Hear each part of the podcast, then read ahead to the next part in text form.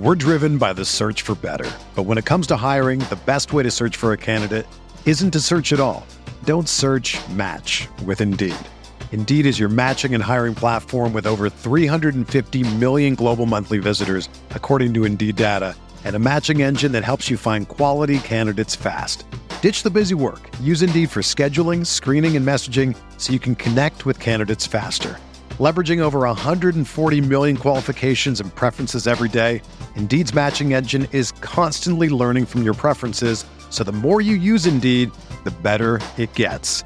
Join more than 3.5 million businesses worldwide that use Indeed to hire great talent fast. And listeners of this show will get a $75 sponsored job credit to get your jobs more visibility at Indeed.com slash BlueWire. Just go to Indeed.com slash BlueWire right now and support our show by saying that you heard about Indeed on this podcast. That's Indeed.com slash BlueWire. Terms and conditions apply. Need to hire? You need Indeed. Everyone is talking about magnesium. It's all you hear about. But why? What do we know about magnesium? Well, magnesium is the number one mineral that 75% of Americans are deficient in. If you are a woman over 35, magnesium will help you rediscover balance, energy, and vitality. Magnesium supports more than 300 enzymatic reactions in your body, including those involved in hormonal balance. From functional medicine doctors to mental well being and female hormone experts, we all know that magnesium is the one mineral to improve all aspects of well being and health. But which one? Magnesium Breakthrough from Bioptimizers, the trusted choice recommended by leading experts with seven best absorbed forms of magnesium to ensure your body receives the support it needs for overall well being. Go to bioptimizers.com slash balance today and use code BALANCE10 for 10% off. Support your journey to wellness at B-I-O-P-T-I-M-I-Z-E-R-S dot com forward slash balance. Magnesium Breakthrough from Bioptimizers, your foundation to optimal health and vitality. The baseball season is go, go, go. It's nonstop, relentless for every night, six straight months, and then hopefully another month in October. You also have work, friends, family, and a million other things going on. That's when you reach for a Coors Light. It's made to chill. There's only one beer out there that's literally made to chill, and that's Coors Light. I mean, the mountains on the bottles and cans even turn blue when your beer is cold. Is there anything better than opening up your refrigerator after a long day, seeing that icy cold Coors Light can or bottle in your fridge? The answer is no, there's nothing better. That's why when it's time to chill, you choose Coors Light. It's mountain cold refreshment made to chill. Coors Light is the one I choose when I need to unwind. So that's why when you want to hit reset, reach for a beer that's made to chill. Get Coors Light in the new look delivered straight to your door with Drizly or Instacart. Coors Brewing Company, Golden, Colorado. And as always, celebrate. We are breaking down all aspects of Yankee baseball. This is the Bronx Pinstripe Show with your hosts, Andrew Rotondi and Scott Reinen. Let's go.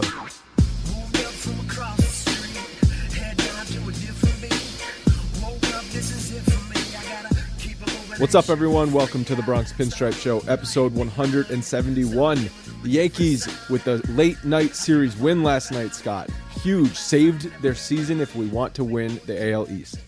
Yeah, it was a big, big series. Obviously, we we've been talking about this one and kind of circling it. It's the last chance you're going to get head to head at the Red Sox, and they took care of business. I feel like the stadium was as as hyped as it has been in a very long time. It was a playoff atmosphere the Yankees came, you could tell that they had a little bit more.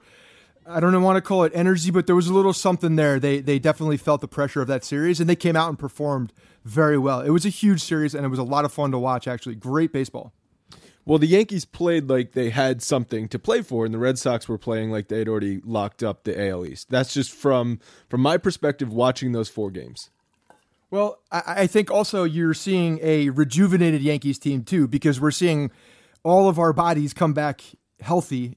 Granted, we had one go down, but they're all starting to come back. And I feel like the vibe on the team is just changing again. We're starting to feel that early season uh, exuberance, excitement. These guys are look like they're having fun again, and that's that's a big part of it. And the Red Sox, when they're not doing well, I don't know, they just look like a bunch of miserable sons of bitches. So, you know, it makes me happy when I look over and see these guys pouting and just like making um, just not having fun, and the Yankees completely, you know, just embellishing everything they're doing and, and having a great time.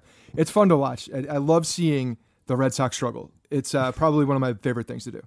It's your favorite pastime. Baseball is not favorite your favorite pastime. Watching the Red Sox lose is your favorite pastime. Yeah, and it's becoming it's becoming even better. I mean, we talked about this resurgence in the rivalry and all these young players, and I I, I truly am starting to feel it even more and more. I, I feel like every single time we play now, it's been it's been just getting more progressed as far as my my hatred towards the other guys and just the uh, the tension in the rivalry. I feel like that tension is there. CC definitely helped that this weekend, which I love. We've been calling for one of the veteran guys to be do something along those lines.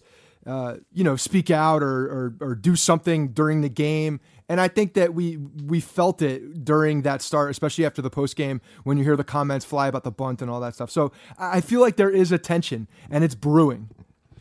When you look at the numbers of the Yankees on the season versus the Red Sox, they've actually dominated the season series. It, they're 11 and 8 versus them, but they've outscored them 82 to 59. And when you factor in the fact that Aroldis Chapman crapped two wins away, they could have 13 wins against the Red Sox this year.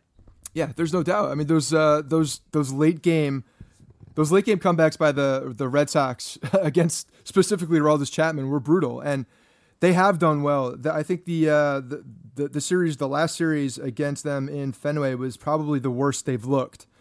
Um, besides the one game on on Saturday, but the you know overall they've they've played really well, and and that pretty much goes down to the fact that they've actually been able to control the games against Chris Sale, which is not ex- not what you would think. I mean, it's completely unbelievable that they have done what they have done, and not only has the offense, you know, scratched across enough wins or enough runs. Yesterday was a, a different story, but the pitching on the Yankees side has been phenomenal against him. I mean, they all have you know, nutted up against Chris Sale and said, "Look, they're going with their guy. I'm going to be the Yankees ace today, no matter who was throwing."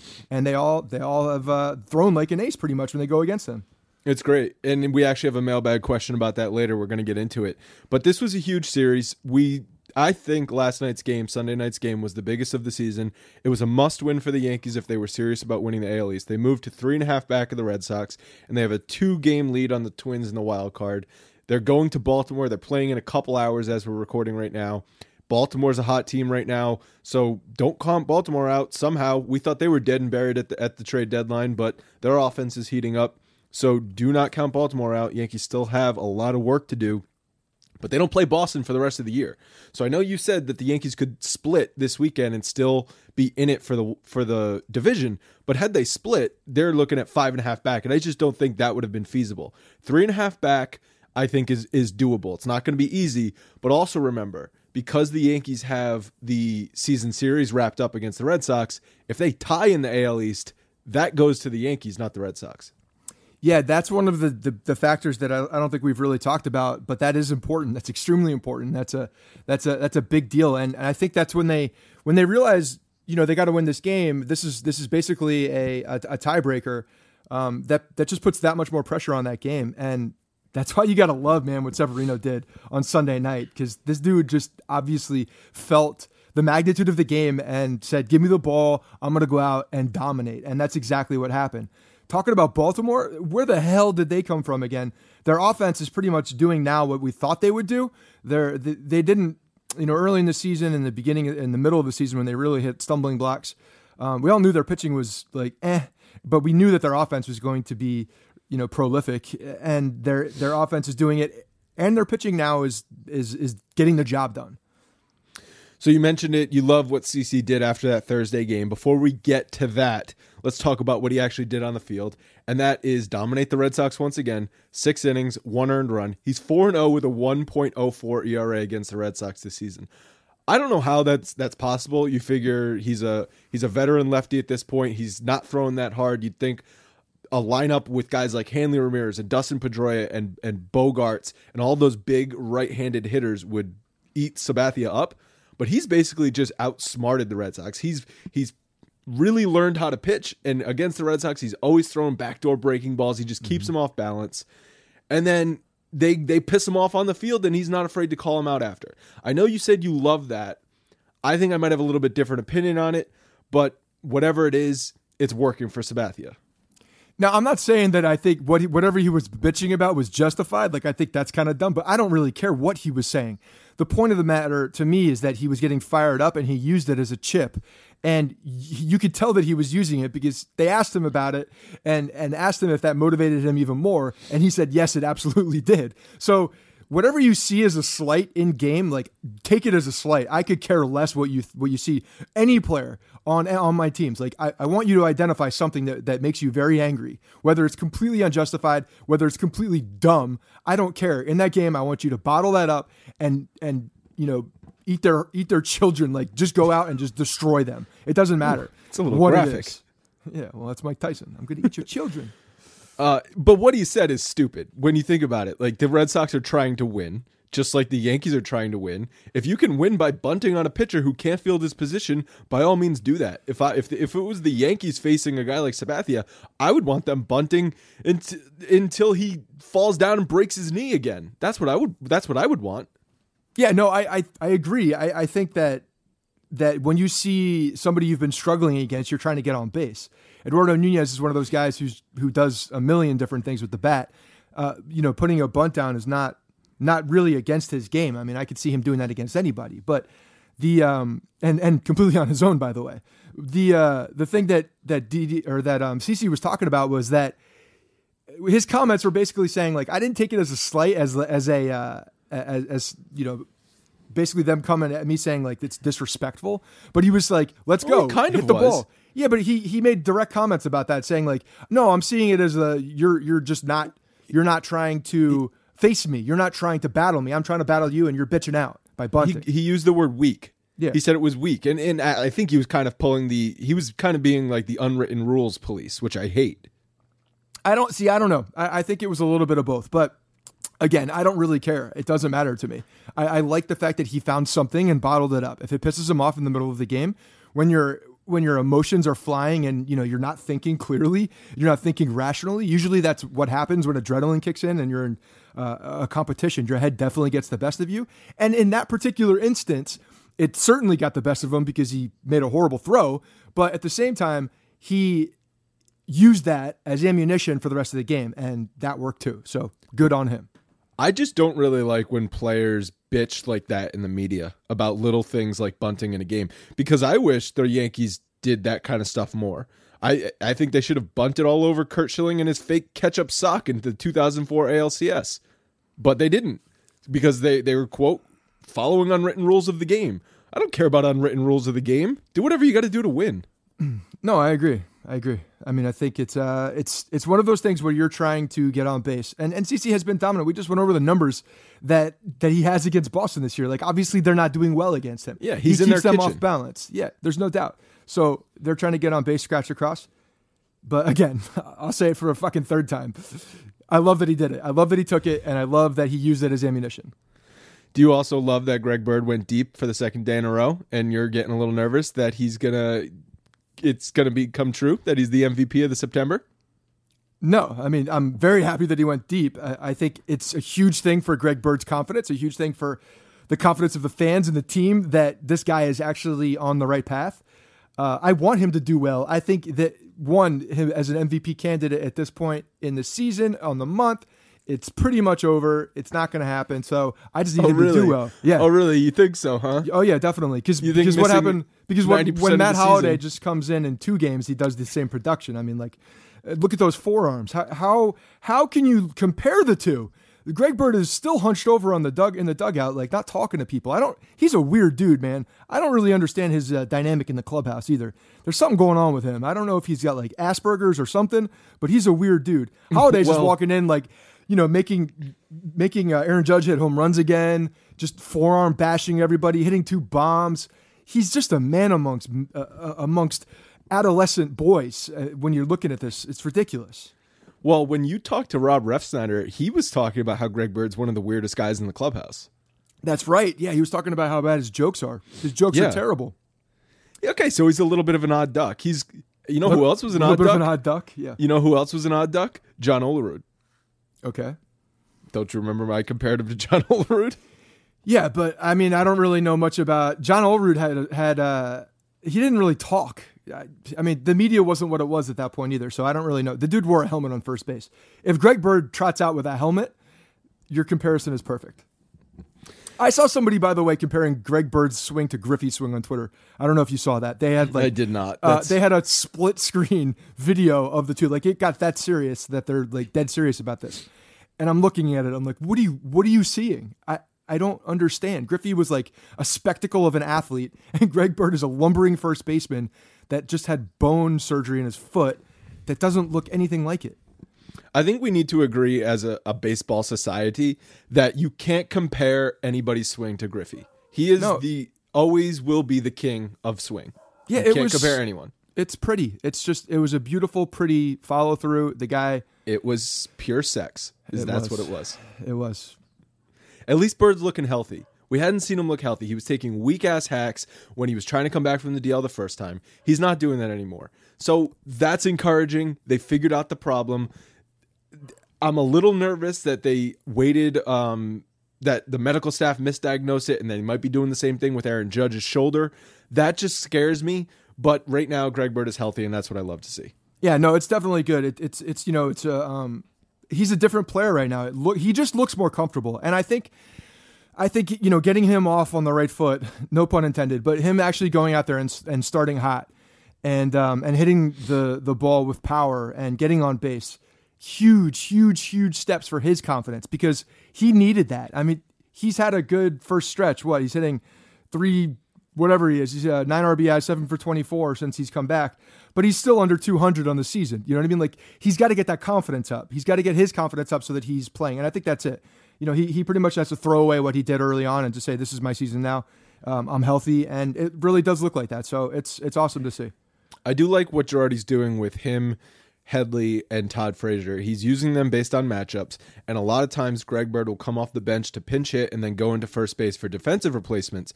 So I kind of like how Girardi's managing that that th- that three player for two position situation right now. Yeah, it's. I mean, it's an abundance of players that are that are good. I mean, you know, He- Headley's playing out of his mind. Um, Frazier is, you know, hot one day, cold the next day, but he plays a good uh, third base. Granted, he had a, a couple weird errors um, yesterday, but you know, he's a solid third baseman. Every time he makes a throw, it seems like it's in the middle of the chest. And then you have Greg Bird coming back. You can't go out and just play him every day. You just can't do it after the season that he's had, the injuries that he's had. So I mean, he's the guy that you definitely have to platoon in there and then rotate the other two. So it's an I think it's a nice balance, and it's good for Girardi to do that. Um, plus, it keeps everybody fresh. I'm, I'm still I still think that September is going to be a hot hot uh, month for this team, and I think offensively we're going to have one of the best offensive uh, months that this team has seen, and that's not that's not taken lightly because they had they came out of the gate unbelievably hot. The biggest surprise right now, though, is Headley. What he's doing since he's moved over to first base. The Yankees tweeted something: 338 since uh, switching to first base, and he was 10 for 25 with three home runs on the homestand. He's hitting for power again, which I was not expecting. I thought even if he did hit for average again, it would just be singles and maybe an occasional double. But he had he's had two home runs this series against the Red Sox from the right-handed side of the plate, which we gave up on him hitting right-handed. Yeah. No, I mean he's he's a he's resurged he's a, a resurgence from both sides of the plate. It, for a while, it was it was only on the left side. He had pretty much given up on the right. But you start looking at the numbers um, over the past month and really on the season at this point, and he's he's doing well from both sides. I think he was uh, on the season. He's at like 265 from the right hand side, and that was way higher than I was expecting when I looked that number up. Um, but yeah, he just looks like he's comfortable. And you know, we talked about the the credit that he deserves on on being that team guy, and I think even you have have acknowledged like this. He's definitely taken a couple um, ticks up in your book when he just became that selfless player and said, "I'll do whatever I got to do." He didn't bitch about going to first; he just did it. He worked his butt off. I mean, he's playing a pretty decent first base. It's not Gold Glove, but it's you know, it's he's doing the job over there, and he's hitting the ball. So he's he's a very very important cog to this team right now. You earn respect in my book if you put the team before yourself and you move positions and you don't put up a stink about it. And then he's on top of that, he's hitting. I can't ignore the stats. I'm not I'm not that much of an asshole where I'm just gonna ignore stats just to keep hating on a guy. I might never like Chase Headley. I might never be a Chase Headley fan. I'm not going out and buying a head jersey, but I at least have to respect what he's doing on the field right now. You know you want a head jersey. Let's let's all be honest. You want to you want to rock a head jersey? No, no. Maybe maybe if it had 69 on the back, but other than that, no thanks. Christmas list. Uh, Sonny Sonny Gray gave up three home runs on Friday. It was the one game the Yankees lost in the series. I don't know what it is about their offense that just shut gets shut down every time Sonny Gray is on the mound. But the Yankees have scored 1 0, 5, 1, 6, and 1 in starts by Sonny Gray. So in four of his six starts, one runner, one run of support or less. Yeah, it's not good. It's pretty much exactly what he got in Oakland too. I mean, it's it seems like it follows the guy.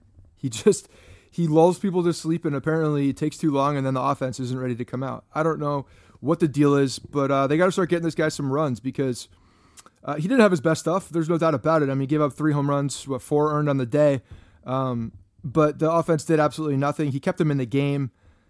He's he's been very good since he's come to the Yankees. So I got I really don't have any complaints about Sonny Gray. He's been consistent. Um, he, I, I was, fi- I figured that if he held the the Red Sox to three or four runs, that that would be enough for the Yankees to score off Doug Fister. But Fister has been frickin' Cy Young his last three starts, four earned runs and twenty three innings pitched for Doug Fister. The Red Sox pulled him out of the garbage. How the hell is he pitching this well? Yeah, I don't know. It's he's pretty much doing uh, what Porcello did. it's like these guys are four five ERA guys. Can they start acting like that, please? Porcello finally is back to that. I mean, he had he had one fluky fluky season and somehow got a Cy Young uh, hardware out of it. This guy is coming out and he was dominant against the Yankees. They couldn't touch him. He was changing speeds. He was locating. He looked confident and it was really, really pissing me off. It was, it was, uh, it was very frustrating to watch Doug Fister go out there and shut down the Yankees. It was um, so the only thing that maybe is to note of Sonny Gray since coming to the to the Yankees, excuse me, is that he's allowed five home runs in 37 innings pitched, which is like twice the rate of home runs he was giving up in, in Oakland. Do you attribute that just to the ballpark?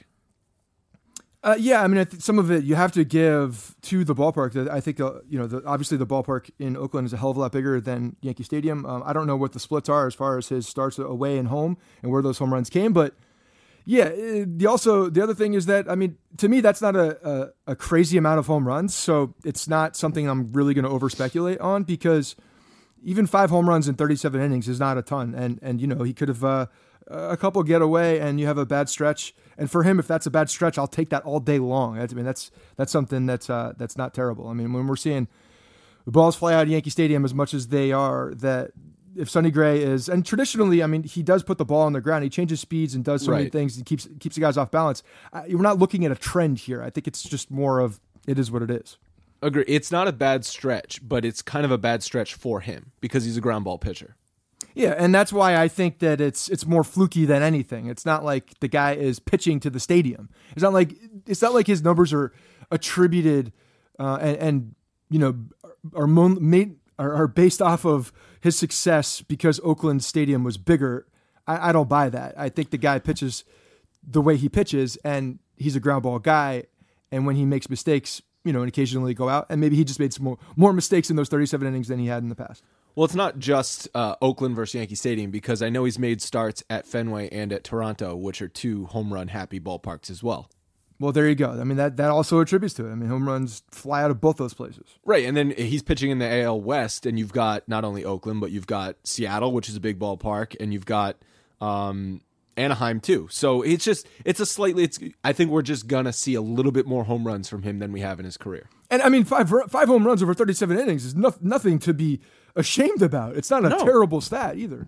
No, it's it's not like Tanaka giving up twenty three home runs in the first half of the season. Right. I think he gave up seven in Derek Jeter Day. Uh, but since Derek Jeter Day, or really since the second half, eight starts since the All Star break for Tanaka, 52.2 innings pitched, 2.73 ERA, 215 batting average against, with six home runs allowed. In the first half, he had a 276 batting average and a tw- and 23 homers allowed. So he's turned back into the 2016 Tanaka if you set the uh, the parameters of what you're looking at as the All Star break. So Tanaka and Bird are back to spring training form. Is that what we're saying? Because that's what I- it looks like. That's what it looks like. Look, Tanaka has been very good. We went over his numbers that were surprising. Uh, I think we were both a little bit puzzled when we saw the actual numbers and, and based on what we had seen um, just with the eye test and him pitching. But if you look at the last couple of starts, Tanaka, especially in his last start, looked like Tanaka. I mean, he looks like the guy that we always thought he would be. Uh, we look like he looks like a guy who's in control of the at bats, whereas before he was kind of a lost puppy dog out there. The dude was hanging his head, looked very puzzled, had no idea why the ball was flying out of the ballpark, didn't know why the ball wasn't going where he thought it was going to be uh, within the strike zone. And now he just looks like a different guy. I mean, he looks like Tanaka. I don't know what the difference is. You know, if there was fatigue in that arm after spring training and it caught up to him and then it came back, I don't know. Um, but he's at the end of the day, I don't care because right now, when we need him the most in this September stretch, he's pitching very well. And uh, and watch out because the Yankees, you know, I, I said this before. You got Sonny Gray, Severino, and Tanaka at the top of a rotation. That is freaking dominant. That is great stuff. And CC, okay. watch out, CC. Two questions as it regards to Tanaka. The first one: If he pitches like this through the month of September, does he opt out? Yeah, absolutely, he does. And okay, follow up question: Do the Yankees yeah, re-sign him if he does? I, I it's such a tough it's such a tough situation. I think they'll try. I don't think they'll. I don't, I don't think they will um, overspend. I think they will have a, a number going into it that they're comfortable with, and they'll offer that number, but they won't get into a bidding war. Well, we talked to Bryan Hoch and Wally Matthews, and they both were pretty confident that if Tanaka opts out, the Yankees will not re-sign him. And I, I don't think that's. Um, I don't think that the Yankees are just going to let him walk especially if he comes back and throws the way he is throwing in the second half. I mean, you, you're look when we're looking at the grand scheme of things, he had a bad first half, and that's it pretty much. I mean, the guy has pitched very well since being on the Yankees. He's had one one half of baseball that's been pretty bad, and um, abysmal actually, not pretty bad. It was terrible. But when you're looking at the grand scheme of things, he's been very very good. And if he can prove that you know there's nothing going on and something there were mechanical or head issues, I don't know what the hell it was, and he's corrected those the Yankees will not just sit back and let him walk. They'll offer him a deal, but again, I think it's going to be on their terms.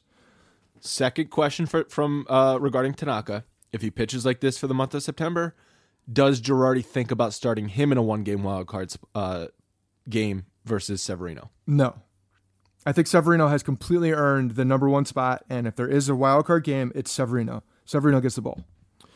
What if the Yankees, this is like 18 follow-ups now. What if the Yankees need uh, this is like when you play would you rather in college and you just keep adding on to to make the person flip their answer. What if the Yankees need Severino to get into a one-game wild card spot or to clinch home field in a one-game wild card spot or for whatever reason Severino has just pitched and he's not available?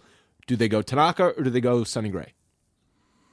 Um, I think it depends on the matchup. It depends on where the game is, what time the game is, how many days rest it is.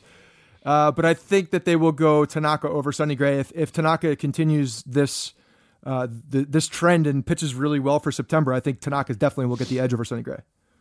I think questions? it's actually more of a question. I, I, honestly believe it would be more of a question of um, if if CC's still pitching that well and how the days are lining up. I think Joe would 100% feel confident in throwing CC in, in a one in a one game uh, play in play off. I think he would totally have the confidence in doing that. So uh, I think it was Jessica Mendoza made that point on the ESPN broadcast last night that Severino's the number one guy, but Girardi has options behind Severino, which other teams like the Twins, the Angels, the Orioles, all those teams fighting for the wild card, they don't have options. Well, and that's the thing about this wild card setup now. it's going to come down to that last week. And a lot of the the final games are going to come down to who's available and who's not available because you can't really line up your guys for a one game wild card. And you can't line up your guys to pitch into uh, pitch a, pitched at a game in a game that's going to set you up for that one game wild card. Like there are so many game sevens within that last week that are possible. The, the more options you have, obviously you have better, you have more of an advantage than the other team. So, so yeah, you, you just, there's less planning in that last week. And the fact that Girardi has these options, which is crazy to think about, you know, where we were a month ago with our starting rotation. Now we're talking about that he's got four very good options to throw in a one game um, playoff or play in game is uh, is pretty insane. But he does have those options, and I do believe that you know I don't care how old CC is or whatever. You throw all that away when you start looking at big game situations and uh, and guys who will go in there and, and treat them as such, and, and you know you have the confidence that they will keep you in a game or at least um, get you through five six innings. CC's on the top of that list as well. We had this on Twitter yesterday, and I think we've talked about this in, in an episode maybe a month or two ago about Sabathia, what he's going to uh, do after the season because he's a free agent. I don't think he wants to play for any other team than the Yankees, so I think it's kind of in both of their best interest to bring him back on like a one year deal, maybe with some incentives if he wants to pitch next year. Yeah, definitely. I think that's that's the move. I mean, I think that um, you know, CC has earned that this year. I think he's earned and he's proved that he can pitch. He can he can change. Uh, he has changed his style. He has has done very well with with the change. I mean, you're seeing a very different pitcher. Whereas he's, you know, he's nibbling a lot more. Obviously, he doesn't have the velocity. He can still ramp it up occasionally, but not to where he used to be. He walks a lot more guys, gets in more trouble, but he seems to be able to get out of that trouble more oftentimes than not. So I think he's definitely earned that. And when you're looking at, you know, a, a, a number five starter type guy uh, and that's that's who you'd be bringing in if you didn't sign him, then absolutely, I think that that CC um, is is that type of guy. You know, the thing that comes along with that is is knowing that he's not going to be able to make every start, and that you're going to have to pair him with. You know, a uh, the the Scranton shuttle because there's going to be guys coming in because his knee his knee will be a problem at some point, and it could be a detrimental uh, problem at some point and and put him on the shelf forever. You just don't know, so you have to have backup options. That's why you sign him to the Andy Pettitte one year, fourteen or fifteen million dollar contract. Yeah. And if that's the case, then fine. He doesn't make a few starts or he has to go on the DL for for three weeks because of his knee. You can at least deal with that. But when you're paying him twenty five million like they are now, that's a little bit harder to swallow. Yeah, it's the same deal that they did with uh, Hideki uh, with uh, Kuroda. I mean, Kuroda came back Dude, on those I one. forgot year. about that guy. Yeah, he was great though. I mean, Kuroda was a great, great pitcher for the Yankees, and he was never dominant, but he was never bad either. I mean, the guy was always consistent, and um, they would bring him back on these one-year deals because he didn't know if he was going to go back to Japan or not. He wanted to go home. Uh, I think it's a similar situation where where CC wants to pitch in New York. He's not going to go somewhere else and and do you know uproot his family again and and do that whole thing. He's obviously very comfortable in New York. He's doing media things now too. So uh, I think it makes sense for everybody involved that to, to bring him back on a one year deal. Did you have to hose yourself off after Matt Holliday hit that massive three run homer off Pomeranz? Yes, I was. I was. I was very excited to say the least. I was very excited to see Six him back. to midnight in the Reinen household. I was very excited to see him back and healthy. I mean, he looks like he's got his strength back. He looks like he has got that confidence back. Uh, the dude is uh, he's a ga- he's a game changer in this lineup. I mean, he's a significant right-handed power bat that helps out the construction of the lineup um, when you're when you're facing the Yankees. And uh, to see that that power is there, and my God, when that man gets into a ball, he hits the ball a long way. I think honestly, I think he's just pissed he was not there for the Detroit brawl. That's I mean, I'm pissed that he wasn't there for the Detroit brawl. I, he would have been a bouncer just throwing bodies off. He literally would have just seen bodies flying. Uh, the Sunday game, as we already mentioned, biggest game of the season. Severino showed up, um, which is exactly why he's the number one pitcher. He took the Red Sox bats and shoved them right up their ass. He was so dominant that the dude was out of his. He was on a different level than I've ever seen um, Severino. I mean, he was at another level in the sense that he wasn't even getting fired up after he did something totally dominant, like throw a 99 mile an hour fastball on the black or drop a, a slider to Dustin Pedroia for a second time. Like he was just he knew that it was going to come. Like the amount of confidence that he would that he had walking off the mound after he just did something unbelievably phenomenal was so awesome to see. It's like he's turned the corner knowing that he's the guy, knowing that he has that stuff and that nobody can touch him when he's on. And that that is what you need in a guy to be your number one ace for the long term. And when you have stuff like his, like look out, there are some special outings that we're going to be seeing from this guy because you add the confidence to that repertoire, dominance, absolute dominance, and and it looks like he can sustain it. You're totally right. He freaking pin a ball 99 miles an hour on the black. He wouldn't even smile. He'd just turn around, look pissed off, laser focused like yeah. he's an assassin. Like, give me the ball back. Give me the fucking ball back. I'm about yep. to go blow this next guy away. And that's what he was like for the six innings. He would have gone longer, except the Yankees piled on the runs in that in that uh, bottom of the sixth inning. He definitely would have came out for the seventh if they needed him. Yeah, I think he only had 89 pitches or 87 pitches or something like that. It, he wasn't he wasn't in trouble with pitch count. It was it was definitely game contingent and how the flow is going of uh, uh, you know with the amount of runs. But yeah, like you said, man, it just and, and, that's what we've been waiting for. I feel like we've been we've seen very good stuff from him. Obviously this year, I mean, it's been night and day compared to what he was last year. Um, you know, especially as a starter. I mean, we saw that dominance as a as a reliever, but this guy is putting it all together. And uh, you know, you can't you can't say enough about confidence because when you do have that confidence behind your ability, uh, it's just that next level. And he believes it. He definitely believes it. He's definitely listening. He's drinking his own Kool Aid. And uh, you know, when it comes down to playoff baseball, when it comes down to big games, I think the control of that emotion, like he had last night, is so very important. And he shows that he can do it, and that's uh, that's huge for this team.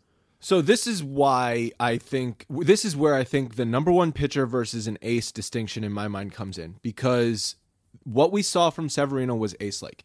He literally did not let the Red Sox put bat on ball. That is something that only pitchers like Severino can do. Tanaka can't do that. Sonny Gray can't do that. CC Sabathia can't do that anymore.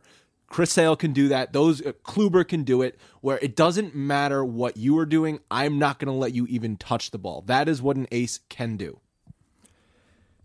there are very few guys who can do that in the major leagues. Agreed. There are very totally. few guys that can do that, and I think, and I, I, I, still think you don't give enough credit to Tanaka when when he's on his game because when he's on his game, and the amount, it's just he's a different style.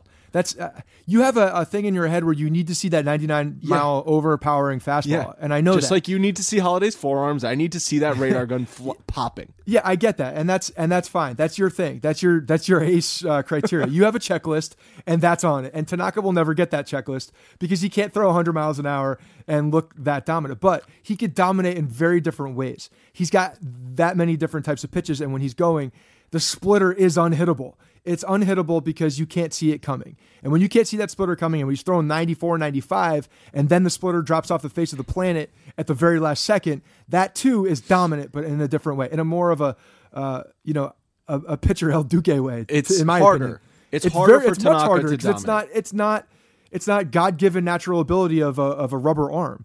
And um, now Severino, I'm not not to discredit that it's it's just his arm because he's definitely learned to pitch as well.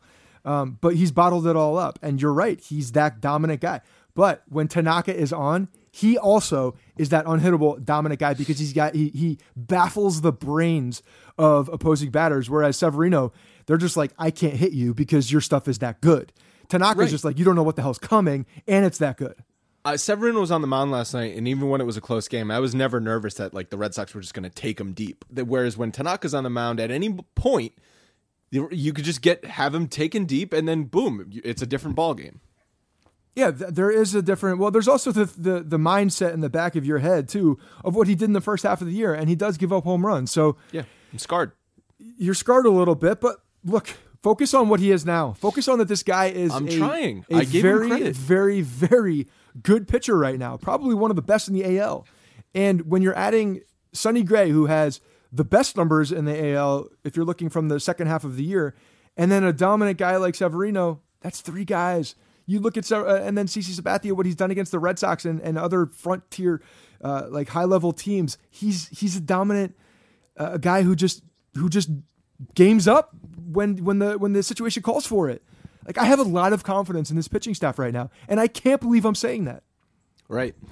It's a, what you said about Tanaka's splitter dropping off, off the face of the earth is a good segue into talk about Gary Sanchez. He had a rough week behind the plate. Four separate pitches that got past him allowed runs to score this week. Two against Cleveland, two against the Red Sox. That's four runs handed to the other team. The one on Sunday night was completely egregious. It was a low fastball that he tried to smother down with his glove. He had no shot at it. Everybody on Twitter even the Gary Sanchez apologists agreed that was atrocious. The one on Saturday, though, against Tanaka, it was a wild pitch. However, it was still in the middle of the plate. It could have been blocked. People were saying that was an unblockable pitch. I don't agree at all that that was an unblockable pitch. A good defensive catcher blocks that ball. I have I have a perfect example for this. And first of all, it, it's it really annoys me when the when the Gary Sanchez defensive apologists start coming out and be like, okay, well, well, that one should have been blocked at this point. Okay, open your eyes because this has been happening all the time. You just choose not to see it. Now that one you couldn't you couldn't miss. It was impossible to miss, and you look dumb if you say it was a it was it was, it was a bad pitch. What Todd Frazier did, and he got a Todd Frazier did. I'm going to completely go off the face of the planet on this one too. Todd Frazier had two errors in I forget what inning it was on Sunday One of those balls was smoked, I think, by It was- Devers. It was the sixth. It was the sixth inning, the same inning that Sanchez allowed the run to score. Okay. So I think it was Devers who smoked the ball. It was a smoked ball down third base. And all Todd Frazier did was play catcher, got his glove down, and squared up on the ball and deadened the ball in front of you. There's a big difference between blocking a ball and deadening a ball so that it actually lands in front of you and you can make a play on it. What Gary Sanchez does is he will get in front of a ball occasionally when when he, when the ball's in the ground. He will get it in front of it, but he will not square up. People think that that, that is squaring up by getting down and blocking and hitting his chest chest protector. No, that is not his task. His task is to deaden the ball, bury the ball in front of him so that he has a play, so that he can get eyes on that ball. If he is getting down and the ball is spinning left or right, that is not what the catcher's job is to do. The catcher's job is to anticipate that spin, square up the ball, square up the spin, and deaden the ball. Exactly what Frazier did. Uh, Aaron, he made an errant throw, but that's exactly what he did. It was textbook. It was textbook third base, third base catcher. A lot of similarities in the way that they handle a ball in the dirt like that. Now, Gary Sanchez, everybody's like, oh, he blocked however many balls before that. Fine, great. I'm glad he blocked the ball. It's his freaking job. I cannot go and say that this is not a significant thing because I'm, I'm, I'm done talking about it at this point. Um, this is my last thing I'm going to say on, on Gary Sanchez blocking the ball. My, I'm pretty sure my thoughts are well out there. Ooh, you're giving it the Forrest Gump. That's all I had to say about that. Yeah, because it's it's there's nothing more to say. It, it is what it is. He's not going to correct it in this. It's not going to be a thing that he can correct in season. I'm sorry, it's not. We're going to continue to see this, and I'm not just going to continue to bitch about it because it's going to happen quite often. But mark my damn words, when we start getting into games that are highly contested, they're going to be low scoring games. There are going to be runners on base. What we saw against the Boston Red Sox was embarrassing on what they were doing with uh, with Gary Sanchez behind the plate. They were anticipating pass balls. You don't anticipate a pass ball against a catcher. That is not something that happens in the big leagues. Literally, uh, uh, Nunez on third base and whoever was on second base, they were getting sec- bigger secondary leads because they knew that ball was going to get behind him at some point. And it doesn't even need to get that far away from him at this point because if you're anticipating the ball getting away, you're on your toes, ready to score, and they're going to score. These close games are going to be a very, very big problem late in the ball game with Gary Sanchez behind the plate.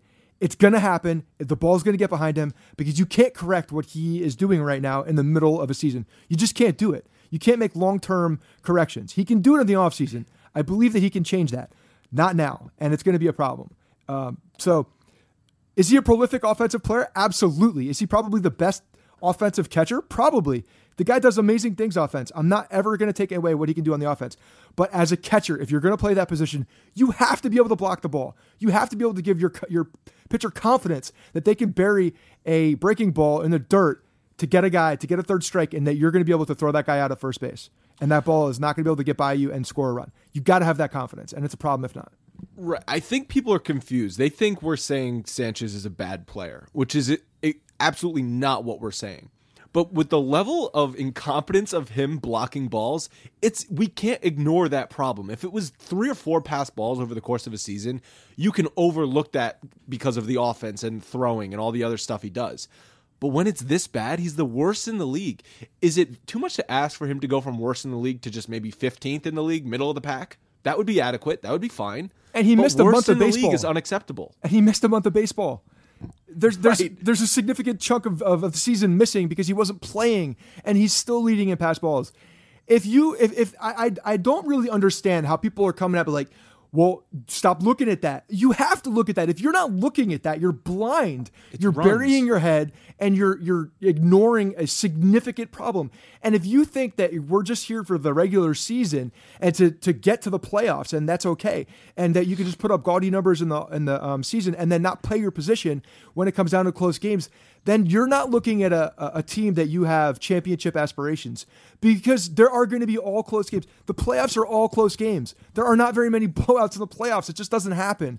So when you have close games and highly contested games at the end of uh, at, later in the game, and you have balls flying by your catcher, you're going to lose those games. It- there's no doubt about it. It doesn't matter what you do. You're going to lose those games. I saw four runs score from third base from pass balls on Gary Sanchez this week. Four. That's a lot of runs. That's a lot of runs to give away, especially when you're trying to win all the games you can. And a lot of these games are close scoring, and the offense doesn't always produce with runners in scoring position. Every run is critical. And like you said, if we want to win in the playoffs, guess what? There are going to be a lot of one run games. We can't be just handing them runs from third base on pass balls. And you know, the other thing is, is that these guys are going to get to third base a lot easier because they're also anticipating uh, balls in the dirt or getting away from the catcher from the other bases. They're going to be getting bases a lot easier. They're going to be, especially if you're late in a game and you're against a closer who doesn't who our closers don't hold our guys on very well, in case you haven't noticed. So you add that to the fact that they're anticipating a ball getting in the dirt. These guys are going to be running on them all the time. And I don't care how strong your arm is. If these guys are getting huge secondary leads or big jumps off of your guy and they have these anticipation of the balls being in the dirt, you just can't contain the runners. It's just not feasible. It's going to be a significant problem. It's got to be fixed. And unfortunately, it's just not going to happen this year. So, you know, I just I just hope that he can uh, he can game up and and and get the job done. But I have I don't have a lot of confidence in his I just uh, hope, defensive ability. I just hope it doesn't bite them in a huge game. That's my biggest fear is that it, it Yeah. they lose a crucial game to either make it to the playoffs or a wild card or a playoff game because of Gary Sanchez pass ball happens. So I don't want to have to be the I told you so. I don't want to be that guy. I don't want that situation to come As up. much as I enjoy it that. will break my freaking heart if that happens because it- it's just it's not it's it's a horrible way to lose. It's a horrible way to give up runs because at this level it just shouldn't be happening. That's the problem. That's the biggest problem. It's not like it's a huge deficiency in a game, uh, someone's game because it's like you know he can't hit the outside pitch or you know even frame rate. Like okay, no, this is about a ball being kept in front of you. That's a huge problem. Right. If you guys want to go to the stadium and watch Gary Sanchez try and block balls, or you want to go watch Severino throw 99 on the black, the easiest way to do that is to get your tickets with SeatGeek. SeatGeek is the smartest and easiest way to get tickets to live events. They have a seamless mobile experience where you can buy and sell tickets with just two taps. Um, I don't know what could be easier than two taps, and obviously everyone's on their mobile device anyway. So, so download the SeatGeek app. It helps you find the best seats at the best price, and they're fully guaranteed, so you don't have to worry about getting fraudulent tickets. Um, there's nothing better than seeing your favorite team live and in person with SeatGeek. Can get you closer to the action at a great value. I've used the app on my phone before, and it's by far the easiest way to shop for tickets. They grade every ticket based on value. They color code them so you know what you're getting. Um, if it's an upper deck seat versus a lower level seat, what the value is on that. Sometimes you can get a seat right up close for a great price. Plus, all the purchases are fully guaranteed, so you can shop with confidence. Our listeners right now can get 20 bucks off their first SeatGeek purchase by downloading the app and entering the promo code Bronx. 20 bucks, that's huge, especially with tickets. Ticket prices going up as the Yankees get closer to the playoffs. 20 bucks off by downloading the SeatGeek app and using the promo code Bronx. Also, guys, before we get into mailbags, I want to remind you to rate and review the podcast in iTunes. We're up over 400 reviews. It's or it's awesome to see. Please go if you have not done it yet. Pause the podcast right now. Go give it a five star rating and review. We appreciate it, and it helps us create better shows. You ready to get into mailbag, Scott? Yeah, we have some good ones. Let's get into them. Okay, the first one actually it's a two-parter from Zach Waters. He says, "Is it weird that I don't necessarily get scared when the Yankees are facing Sale? It's the same feeling I remember from when Pedro was on the Red Sox. Even if they even if they might not win the game, it feels like the team will get up for the game and at least be in a position to win come the ninth inning." I love it. You know, the fact that this this team is is gaming up against Chris Sale. You know, we talked about the Severino factor and the confidence and how this guy is is going out there and and you know the the level of confidence behind the talent it just puts him over the edge. Now, I'm not saying that Chris Sale is is mentally weak. I'm not saying that. I'm not saying that a stable a, a stable person would go and cut up their uniform with scissors either. But that being said, if you are going against the New York Yankees, you have not beaten them. Their pitchers have matched you every single start you're going out there. There's going to be something in the back of your head saying, What gives? Why is this team? Why can't I get over the hump with this team? What's going on? And that just slight little bit, tiny tinge of lack of confidence can can definitely eat at you. And I think that's what we saw yesterday. I think the Yankees had a huge, unbelievable approach to this guy. Their game plan was phenomenal credit to Alan Cockrell, the duo, the dynamic duo of Alan Cockrell and Marcus Thames. I'm going to give them all the credit in the world for it. There was a game plan. Obviously, they went up, they worked the count, they got him into a high pitch count, and they uh, and he made mistakes, back to back home runs. I think for the first time ever, unbelievable. But the pitchers against him, unbelievable.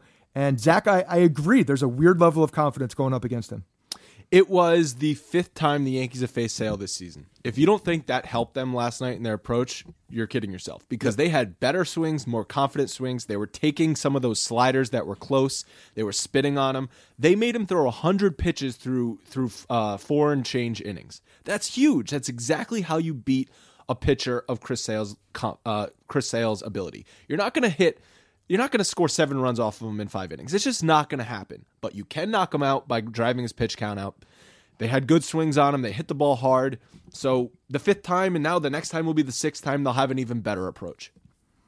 Yeah, I think that's that's one thing that that gets overlooked when you look at the uh, in division rivalries of um, you know how many games they play against each other. When you're playing someone in your division 19 times or however many times it is, the the level of of confidence going up against a guy because you have seen it. There's not you're not looking at tape, you're not going off of what you saw the year before or uh, you know a start months ago. Like they just faced this guy a, a couple weeks ago. It's it's all it's all relatively new.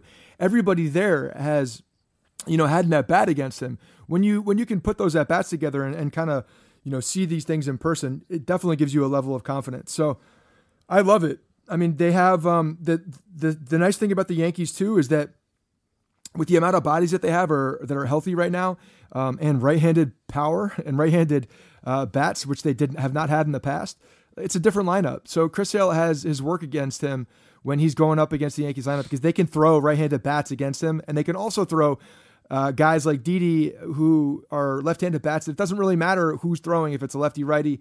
Like these guys can can hit left-handed pitching. So um, I think the lineup for the Yankees also plays into the way that that Sales uh, his strengths as well. So it's good stuff. Yeah, and I would definitely say uh, four innings and five starts from Yankee starters is definitely getting up for Chris Sale starts. Oh, there's no doubt. There's there's there's absolutely no doubt. four runs and five starts. So. Uh, his second question was how important is Matt Holliday to Judge's production? And I know you think it's very important. Vital, vitally important look, I, there's there's a it's obvious whenever Holliday is in the dugout, Judge is on his hip. It's every single time. I mean, they're talking about in the post game. This he obviously looks up to him. He's a he's a mentor. He talks about he talks to um, Holliday throughout the game about the pitcher, uh, about the approach. He definitely talks to him about off the field stuff. Like I think there's a, a significant bond there. And when you have a comfort level with a guy like that, and you can really just take what little nuggets that he's giving you, and you know another similar style guy in the sense of big body, big right-handed power. Like they're very similar in in players. Um, I think it's huge. I think it's huge for a confidence because I think that's one of the things that we're seeing with Judge. You know, when you have such a bad stretch like this, your confidence. I mean, we keep talking about confidence, but it's so important in the game, uh, in the game of baseball, because if you are not there, you will get mowed over time and time again. And I think that's what we're seeing. So if there's any infusion of confidence and a, a little bit of ability by Holliday for Judge, then you know I think it's a huge deal. And we saw a ball fly out of the ballpark. Coincidence? But, I think not. But but Holliday was on the bench. Maybe he wasn't playing the whole time in July and August, but he was in the dugout with Judge, and Judge was still struggling. Yeah, I just think it's a different level when you're playing. I think when Holliday's going up there for at bats and seeing the guy, I think you can give a different level of insight because you're now facing the same guy. I think there's just a, a you know, Holliday when you're not playing, when you're not playing on a team as well. I don't know. You, you I feel like there's a different. You're almost like a coach at that point. Whereas you're you're not a player coach where you're out there doing it, seeing the guy as well. I just think there's different conversations that happen. Yeah, and Judge did hit that massive home run, and the stadium erupted once he hit that home run on Sunday night, 469 feet. Um, it it's at the very least a confidence booster. Maybe it wasn't the most important home run to the game because the Yankees had just cleared the bases on a Starlin Castro double, but Judge maybe can get some confidence back. He got on top of a high fastball, which was great to see. We're just looking for confidence right now from Judge. Yeah, because you have that confidence, and the rest of the stuff will take care of itself. Mechanical, you know, talking about as a freaking switch. Yeah, be healthy, have confidence. I have, I'm, I have confidence that he will be back. Again, I'm calling for a huge September offensively, and Aaron Judge is going to be at the uh, the the dead center of that. I think we're going to finally see Gary Sanchez and Aaron Judge have one hot month together, and it's going to be amazing to watch. It's going to be must see TV in the Bronx. Must go to the game. It's the stadium's going to be electric. They're going to be doing the strobe lights constantly because there's a, a, a, ton of power on this team right now. Great. I mean, this podcast has never jinxed anything, so that's good. No, you jinx things. This podcast doesn't jinx anything. I don't jinx things. You jinx things. Don't do that. What's the next mailbag? The next one is from Brent. He says, "With the uh, with the winner of the East most likely facing the Indians, would you rather see the Yankees make it as a wild card and face the Astros instead? With how good the Indians have been playing, no wild card team really seems to be a threat uh, to beat the New York Yankees. Wouldn't that be a more plausible and better option?" Well, first of all, the Indians need to overtake the Astros. While it looks like they may do that, I think they're three games back of the Astros right now. Um, that's not a given. The Astros did just get better. They added Verlander. So it's not a given that the Indians will have the number one seed. No, it's definitely not a given, but the Indians are definitely playing the best baseball. See, they're you know, a better team. They're a better team than the Astros. They are a better team, and there's something to be said about playing baseball. If you if they could sustain a hot month, then I, I think they're probably the uh, the favorites in the East uh, or in the AL because if you're going into the playoffs playing hot, like that's that's one of the biggest. You see it every year. Whoever's the hottest team going into the playoffs usually makes the most noise. It happens all the time. If the Indians can sustain this, then they're going to be a force to be reckoned with. Now, I, I could argue, like I did with the Red Sox, that they got hot a little too early, and that you're going to see a, a lull at some point, and maybe that lull will happen towards the end of the season. It's possible. It's hard to sustain an entire month like that. Um, but well, to they're- your they're- to they're your point stuff. though, uh, if the Indians make the number one seed, that means they're hot. But if the Yankees win the division, that means they're hot too. No, it's it's true. But the Indians have also been they've also been hot for the last two weeks. I mean, they've been they've been putting Definitely. it together. What have 11, they won? 11 in a row. Yeah, so that's two weeks of baseball that they've already been smoking hot. Like that's going to come down to, to earth at some point. The Yankees have not done that. I think No. the Yankees can start putting together this this run in September. That being said, I'm not I'm not asking for an opponent. I'm not asking for a wild card spot. I, if I could get a, a, a series, I want that all day long, Yep. every day. Give it to me. I don't care who the opponent is because I'm not gonna one ask for an opponent because that's dangerous, and two, I mean, you're you're given a, a series rather than a one game playoff play in whatever the hell you want to call it. That's a no brainer.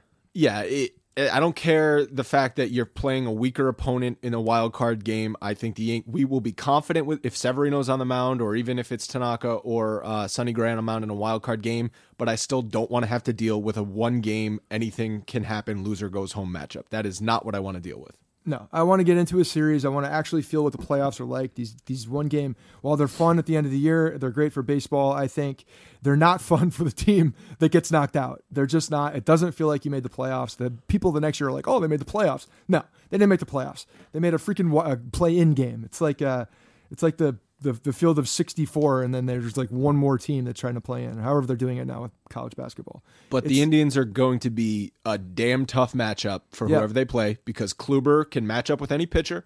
And then once Andrew Miller is healthy again, they've got Cody Allen, Andrew Miller, a good solid bullpen around those two dominant forces, plus a really strong lineup. So they're a damn tough team. They are a damn tough team. But again, man, I, I can't keep talking about how this lineup and how this rotation and how this bullpen of the New York Yankees lines up for a series because they are probably, I'd say, honestly, I'd go out and say that they're deeper than all of these teams as far as lineup, uh, bullpen, and rotation. You combine the team itself and look at, you know, what they have with September call ups, everybody who's coming back healthy. They're an extremely deep team and they can throw a lot at you, no matter if you're uh, throwing a left handed pitcher, a right handed pitcher, if you're trying to win a close game with this bullpen. If you need to out hit somebody, like the Yankees can do all of the above. They, they have the construction to do a lot of these things. Now, if they're doing it, or if they're playing at that point, that's a different story. But they do have the makeup to compete with anybody. Uh, the next one is from Lee Jones, and he says, Seeing Austin Jackson in the recent Indian series got me wondering out of the prospects that have left the club during Girardi's tenure, who do you feel is the biggest mistake? And I've, I've named a few that I thought I went through the history, and there's not a ton of prospects that Cashman has given up that have really materialized into superstars or anything like that. Uh, the one that Lee Jones is talking about is the uh, December 2009 trade that sent Phil Coke, Austin Jackson, and Ian Kennedy to the Tigers, and the Yankees got back Curtis Granderson. I still think that was a solid trade for everyone. I think Austin Jackson had um, sort of he had he, he hit his peak in Detroit, and then he's kind of been an average player since then. So I'm not like super upset about losing Austin Jackson. Another No. one that another one that looks bad is uh, trading Mark Melancon for somebody named Jimmy Paredes to the uh, to the Houston Astros for Lance. Oh, excuse me, and Jimmy Paredes to the Astros for Lance Berkman. Do you remember when Teixeira went down and they needed an emergency first baseman? Yeah, the uh, Lance Berkman was was uh, I was excited actually when they did that because I was excited to see Lance Berkman play for the Yankees. He was a he was a good hitter in his day. I, again, that one is not. I'm not. I'm not circling that one though.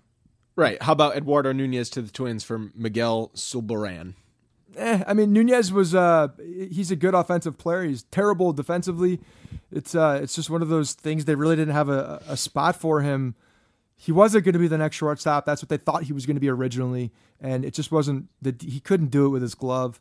He can hit. He's a fun player to watch, but you know you can't you can't keep a guy on your team like that forever. You just can't do it. It's not sustainable.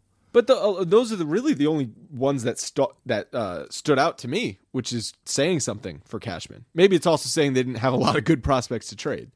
Um, I think one to monitor, as we've already discussed this season, is the Sonny Gray trade, where Dustin Fowler, Kaprielian, and, and Jorge Mateo. Like one or all three of those guys could be big time players. Yeah, that's there's definitely a lot of potential for those guys. Um, any of these other ones that we were talking about, Austin Jackson, eh, I could care less about Austin Jackson. I could care less about Ian Kennedy, Mark Melancon. Honestly, I still could care less. It's a bullpen arm. They they're. I feel like uh, we get a new guy every year that, that comes out and does well. So these are these are guys that you can give up. It, Cashman again, I think has uh, has been probably one of the best GMs in in baseball. Uh, him and uh, and Homeboy in Chicago. Do you think he would do any of those trades over? Yeah, I think the risk reward was was something that they would absolutely do. I think I think that's when you no, look I'm at saying all would these he players, would he take would he do a take back? No, no. I think Lance Berkman was uh, was effective when he came over for a short stint. They were looking for a guy to play uh, first base and DH. Nunez again. Nunez just didn't have a, a spot on the team. Right. Austin Jackson. No, we have like 2009, Austin Jackson, he was not a great player. He still isn't a great player. He's a he's a pretty boring player to tell you the truth. Ian Kennedy never panned out. Phil Coke is whatever, and Granderson was uh, a, a guy that was good for the Yankees. So no, I think that I think that he sticks by those trades. Once again, the the trade history for Brian Cashman looks pretty good. Yeah, the dude is good. He can trade. There's no doubt about it. He can identify talent. He can identify situations, and he can exploit uh, other GMs like your boy Billy Beane. uh, before we get to the last mailbag question, I want to uh, remind you guys to send mailbag questions to bronxpinstripes.com slash podcast. You can tweet us at Yankees Podcast. My handle on Twitter is at Andrew underscore Rotondi. Scott's is at Scott Reinen. You can also call the voicemail line 646 480 0342. We will end the show with voicemails. But before we do that, Scott, what is the final mailbag question? Final one is from Kyle Roberts. He says, "I know it, I know that it is a, a, little early to start talking about the offseason, but what do you think about this Otani guy? Is he more valuable as a bat or a pitcher? Thank you, go Yanks." And he's obviously talking about uh, the reason Ohtani's in the is in the news is because Cashman went over to Japan to see him pitch. Yes, along with 12 other GMs and scouts from Major League Baseball teams. 12 teams, actually 13 total, I think, were represented in Japan. Yeah, and it's interesting because Cashman, uh, one, they were trying to, uh, a lot of the media was trying to get some answers out of him.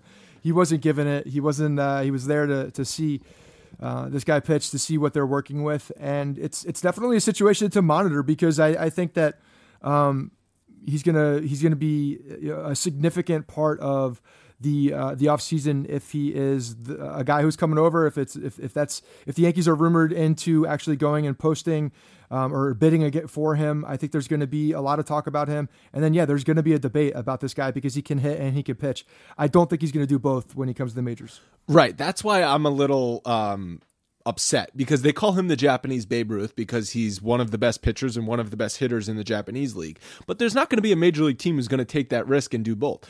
Maybe a national league team signs him to pitch and he can hit one every five days. But we're not going to see a guy who's like a DH for four out of five games and then he goes and pitches on the fifth day. That's just not going to happen. It sucks it's not going to happen because I think that would be awesome. You could actually, he could actually be so much more valuable to a team because he doesn't take up an extra roster spot, but I just don't see it happening. No, and it's interesting. I mean, you don't see very many guys like this who can actually hit too. And when uh, when you see a guy like that's that has this special type of talent, it definitely makes you you wonder. But yeah, I mean, as far as a national league team, I mean, that's if this guy. It also depends on what he wants to do because I guarantee, you know, when they're interviewing him and him talking about it, he's going to have some kind of a say in what he wants to do. And if he wants to be a uh, if he does want to continue to hit, then you might see American leagues American League teams shy away from him because maybe some guys circle him as a pitcher. Uh, maybe some guys think he plays better as a hitter. I, I, don't know. It depends on on how you're evaluating him as well, uh, how you evaluate him to, to fit your roster. So he's a very interesting player. I think there's going to be a lot more talking about him and, and how uh, he is used. But to me, it's it's a no brainer for like the Dodgers. It just he looks like a perfect player for the Dodgers, in my opinion. The uh, there was something written by Heyman um, that both the Yankees and the Red Sox have acquired the maximum amount of international signing pool money, eight million. So they can um, they are the two teams in the best spots to sign Otani if he wants to opt out of his current contract in Japan. He's not an uh, a- absolute free agent for another two years, but uh, either way, there's going to be like a twenty million dollar posting fee that has to go up for him. But if he wants to come over to the majors right now, he can in this coming off season. And I thought I, I, remember hearing people talk about that they are balking that he's going to be included in the inter- international pool, uh, signing pool for Otani as well. People were talking about that like he'd be grandfathered in or something. I don't know. Um, it's interesting to see how how that is. A lot of that money is it goes to the Caribbean and goes to a lot of those players, and then you see these Japanese players who are in very different situation because they their rights are owned by another franchise. So it's a it's just a totally different situation when you're talking about international signing pool because it's uh you know the contracts are different, the way that the money is is split is different. Uh, so it'll be interesting to see how that all plays out in the offseason and if he actually does um, you know get become available. Yeah, the Yankees have also I don't know how they feel. Obviously they have their own internal feelings about Tanaka, but are they ready to jump back in on a big time Japanese pitcher right away? Yeah, I don't think they're shied off by that. I mean, I think they've they've gotten some very good stuff out of Tanaka. I think that if you look at the overall, you know, the overall um, contract and what we what the Yankees have gotten from from Tanaka as the the number one pitcher that they thought they were getting, I mean, they pretty much got that guy. That He's he's done what they've asked him to do. Um, minus the, the first half of 2017, he has been pretty much everything we expected him to be. Uh, they just haven't really they haven't had the team that they thought they were going to have in the beginning of it when they when they brought him over the offense got old very fast, and unfortunately, they couldn't capitalize on his extremely good years. So, you know, if he's back to what he is, and and you know can lead them into the playoffs and and potentially uh, further, then I still think they're getting you know everything they thought they were getting from him. If you're a team like the Marlins with Derek Jeter as a new owner, just you got to sign this guy as a two way player. Just bring some fans in. Yeah, I think it'd be. I hope someone does. In all honesty, I think it would be fun to watch. I just oh, don't yeah. think there's just too much money involved for them to too uh, much risk to, to, to see a guy is way too much risk. You're going to be on the field way too often, and for for any general manager and any owner to feel comfortable with that. Yeah. Um, any other thoughts on Otani before we get out of here? Yeah, I'm, I'm curious if that like we have a pitch count, we have an innings limit. Is there going to be an at bat limit? Is there going to be like okay a swing limit? I mean, what? How many more limitations can we add? Because I guarantee that's going to be talked about. Is right. is the amount of swings that he's taking in a game detrimental to how he's pitching in the sixth and seventh inning against left-handed batters because that's a problem. Right, and the the day after he pitches, he probably won't play at all or something like that. Yeah, yeah. I mean, a day, a day, night. Uh, you know, is is he gonna? He can't pitch on a getaway game, or he can't play on a getaway game. It's gonna be, it's gonna be absolutely infuriating for the fan base because I guarantee he'll be toyed, and there will be Otani rules, and it'll be a disaster complete disaster. So for that reason only, I hope the Yankees do not touch him because I don't want to. I don't want to have to talk about it. I don't want to have to deal with it. I don't want the frustration of of uh, of of the management of this guy because it's going to be a mess. Well, if the Yankees do sign him as a pitcher, just wait. There's going to be so many mailbag questions that we're going to get, and so many hours on the podcast dedicated to will they let him hit especially when you see the guy that he could play whose position or someone in the lineup who is DHing who's not hitting and then Ohtani's yeah, why isn't pitching. Ohtani in there? What the hell? Yeah, why, Girardi's why, a moron. Put, he could hit when he's not pitching there. every day. Every day he could hit. I love it. All right, guys, enjoy the voicemails coming up, and happy Labor Day to everybody. I hope you're out on a beach somewhere or in a backyard drinking a few beers. Um, Scott, any last words before we get out of here? Yeah, the Yankees have very, very few days off from from now leading into the end of the year. There is a uh, a huge series coming up with the Baltimore Orioles. This is uh, this the Orioles are have come on big time. So the Yankees need to take care of business. They need to really identify this as a threat. We're going to Baltimore. It's a problem. Their offense is ticking. Hopefully the Yankees can keep them at bay because this team looks like they're surging. um, with, with them, and then the, the the Twins coming up. Big, a lot of big baseball coming up. Huge. We'll talk to you guys on Thursday. Believe it or not, George isn't at home. Please leave a message at the beep. I must be out before I pick up the phone. Where could I be? Believe it or not, I'm not home. Hey guys. Um, is it just me, do the Yankees have to face fucking Kluber and Sale every fucking week? Like, god damn. Like, oh, I don't know. Anyways, I got. Sorry, bye. Hey, uh, Pinstripers, it's Eric from Syracuse, New York. And, oh, look at that. Gary Sanchez, another pass ball and lost us a fucking run. That lazy piece of shit, I have had enough of him. Make him DH or get him the fuck out of there. Bye-bye. I'm watching the Sale Severino matchup right now. That top of the fifth just established Severino as the ace of this team, and it's just wonderful watching him pitch like this. Second thing, Jacoby Chief Ellsbury, hottest hitter on the planet. Go Yanks. Aaron Judge is clueless up there. He's guessing and doesn't even know what he's looking for. He's look, he looks like a he looks like a nun that just walked into a strip club. The only thing I can think of to help would be to call up Jason Giambi and ask to borrow that leopard song he used when he was in slumps.